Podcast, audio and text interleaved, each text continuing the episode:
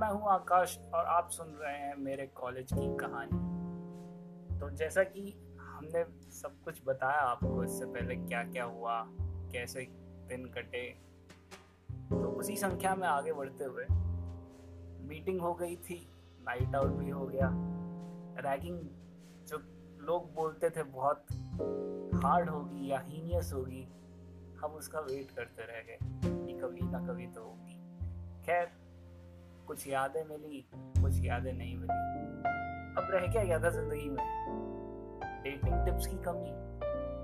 खैर, मैं जिस कॉलेज में रहता था, वहाँ पर डेटिंग तो बहुत ही मुश्किल से हो पाती थी। या कह लो, आधे लोगों का तो शनिवार ही बीत जाता था लोगों के काम करने में, या फिर एक दिन की आउटिंग या तो ड्राइंग पेजेस ले आओ, या फिर कुछ और सामान ले आओ। छः घंटे। लड़कियों को तो वो भी नहीं मिलता था। खैर एक इंसिडेंट ऐसा भी है कि जब फोर्थ ईयर हमें लेकर के वा, वापस आता था ग्राउंड से तो वो क्या करता था अभी बोलता था चलो शांति के सामने से लेकर चलते तुमको। और वहाँ पे खड़े होकर के तुम चिल्लाना एक साथ हम बोलेंगे एक साथ तुम बोलना खिड़की खोल। ओ प्लीज़ अब इसमें जज मत करने जाना कि मैं मिसैगनिस्ट हो रहा हूँ या फिर मैस्कुलैनिटी दिखा रहा हूँ। पर हाँ बुरा तो लगता था ना यार उन सब के लिए जो उस हॉस्टल में रहती थी। कभी कभी तो ऐसा होता था कि पाँच पैंतालीस उनका ग्रिल टाइम हो जाता था। और कुछ बहाने तो एवरग्रीन थे लोगों के। उनमें से एक था, सांप निकल जाते ना बेटा छः बजे के बाद। इसलिए हम नहीं चाहते कि तुम आओ बाहर। हाँ। इन्हीं सब के बीच में अब डेटिंग टिप्स की कमी रह गई थी। वो कहाँ से होती? शुरुआत तो कहीं ना कहीं से करना पड़ता। शुरुआत में आपने गौर किया होगा कि दो लोग हमारी रोज मीटिंग लिया करते थे और वही दो चेहरे अक्सर सामने आया करते थे। एक थे अर्जित भैया और दूसरे थे दिगी सर।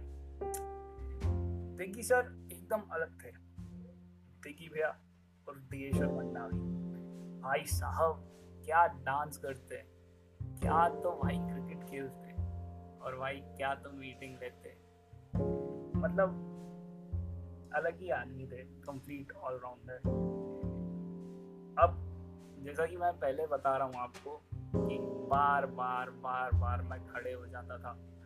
अब इसी खड़े होने की श्रृंखला में मुझसे वो आकर एक दिन बोलते हैं, अबे, कभी तो सुन दे दिया कर हमको। बैठ जाया कर हमें भी देख के अच्छा लगे कि आज तेरा नाम नहीं उठा मीटिंग में। और मैं भी अपने एटीट्यूड के साथ, सर अब ना मज़ा आने लगा है खड़े होने में। बैठने में मज़ा कहाँ फिर वो प्यार से बोलते, सुधर जा रे, सुधर जा। खैर, सुधरने वाला तो मैं था नहीं किसी भी कीमत पे। अब इतना हुआ ना हुआ, एक दिन ऐसे ही मैं खड़ा हुआ, उन्होंने मुझे खड़ी कोटी सुना दी।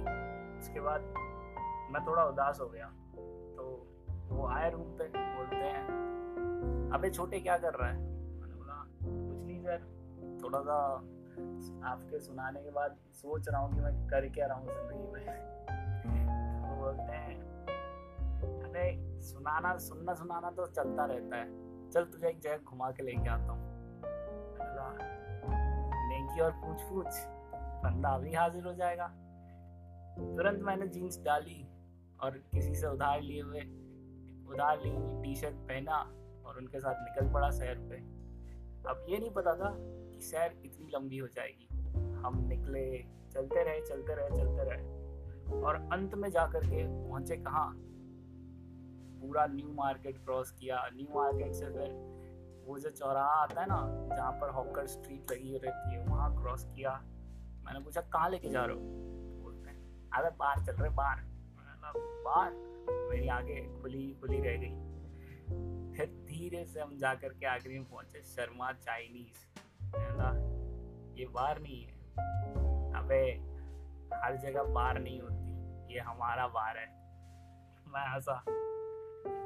खैर, वो कुछ ऐसे सीनियर्स में थे जो कि बहुत प्यार करते हैं तो फिर धीरे से उन्होंने बोला यहाँ का खाइयो, पनीर, कुलचा और छोले। वर्ल्ड के बेस्ट है वर्ल्ड के बेस्ट है हाँ आप भी वर्ल्ड के बेस्ट हो।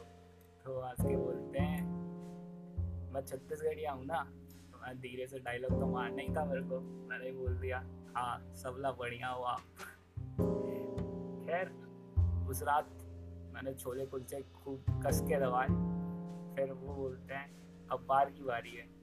मैं सुन करके थोड़ा सा डरा। फिर वो लेकर के बोलते क्या है? जा, उसको बोल कि तो टिक्की स्पेशल दे। टिक्की स्पेशल क्या है भाई?